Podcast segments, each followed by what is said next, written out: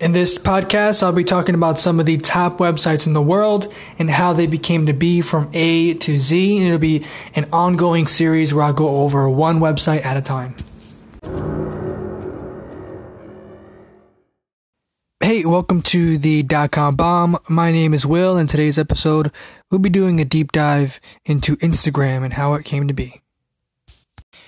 Ah, Instagram, the app that almost everyone uses and currently holds the top, um, the top amount of engagement when it comes to users. Um, a lot more people are flocking to Instagram. Um, it's obviously everyone knows the photo and video sharing social network service, but did you know it was actually owned by Facebook? It's created by the guy Kevin Systrom and Mike Krieger. Um, and it launched in October twenty ten, exclus- exclusively on iOS. And then the version for Android uh, was released a year and a half later in April twenty twelve. I don't really need to go into what it is today, um, but I do have some some cool details that um, that I'm sure you wouldn't mind hearing. After Instagram's launch in twenty ten, it rapidly gained popularity with one million registered users in two months and ten million in a year and one billion as of May twenty nineteen. And as you probably don't know, in April twenty twelve, Facebook actually acquired, uh, they actually bought Instagram for approximately one billion dollars in cash. So Mark Zuckerberg is hopping on all his competitors.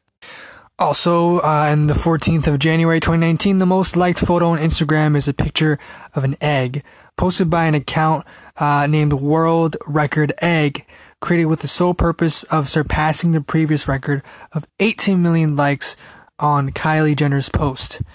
Um, this on this podcast, we don't talk about Kylie Jenner, um... But um, I think it's pretty cool how a picture of an egg um, got eighteen million likes um, more than Kylie. That's pretty cool.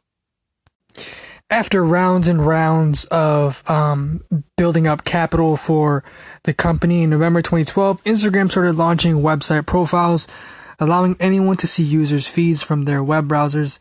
However, the website interface was limited in functionality, with notable omissions including the lack of a search bar, a newsfeed, and the ability to upload photos. February twenty thirteen, the website was updated to offer a new uh, a new newsfeed, and in June twenty fifteen, the website was redesigned to offer bigger photos. Announced in March twenty sixteen and taking place in June, Instagram switched from a strictly chronological oldest to newest newsfeed to a new algorithm-based feed. The change received widespread outcry following Instagram's March announcement, but Instagram stated that the feature would help users discover lost posts, writing that you may be surprised to learn that people miss an average of seventy percent of their feeds. As Instagram has grown, it's become harder to keep up with all the photos and videos people share. This means you often don't see the posts you might care about the most. To improve our experience, your feed will soon be ordered to show the moments we believe you will care about the most. And that's what they said directly. So they used to have posts where it would be in chronological order, meaning it was just time time based. Um, but then they went over to um, they went over to algorithm based, and it is true. They said it themselves, that seventy percent of your following don't see your Instagram posts. Now they have filters and you can upload videos, and there's I G T V now, there's Instagram Direct, which is the uh, messaging system. Now there's stories. Um, now there's actually monetization. There's standalone apps, there's third-party services. Instagram's users are divided equally, with fifty percent iPhone owners and fifty percent Android owners. While Instagram has a neutral gender bias format, sixty-eight percent of Instagram users are female, while thirty-two percent are male. Instagram's geographical use is shown to favor urban areas, as seventeen percent of U S adults who live in urban areas use Instagram, while only eleven percent of adults in suburban and rural areas do so. While Instagram may appear to be one of the most widely used sites for photo and sharing, uh, only seven percent of daily photo uploads among the top four photo sharing platforms come from Instagram. Instagram has been proven to attract the younger generation, with ninety percent of the ninety percent of one hundred fifty million users under the age of thirty-five. From June twenty twelve to June twenty thirteen, Instagram appro- approximately doubled their number of users. Another interesting point is fifteen percent of fifteen percent of U S internet users who make less than thirty thousand dollars per year use Instagram, while fourteen percent of those making thirty thousand dollars to fifty thousand dollars uh, and twelve percent of users who make more than fifty thousand dollars per year do so. With respect to the education demographic, uh, respondents with some college edu- education proved to be the most active in Instagram, with twenty-three percent following behind. College grads consist of eighteen percent, and users with a high school diploma or less make up fifteen percent.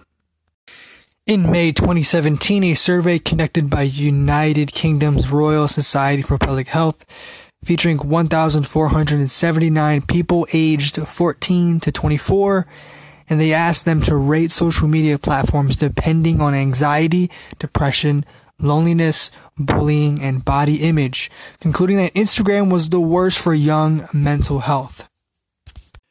Some have suggested it may contribute to digital independence, digital dependence, sorry, um, meaning they're depending on Instagram.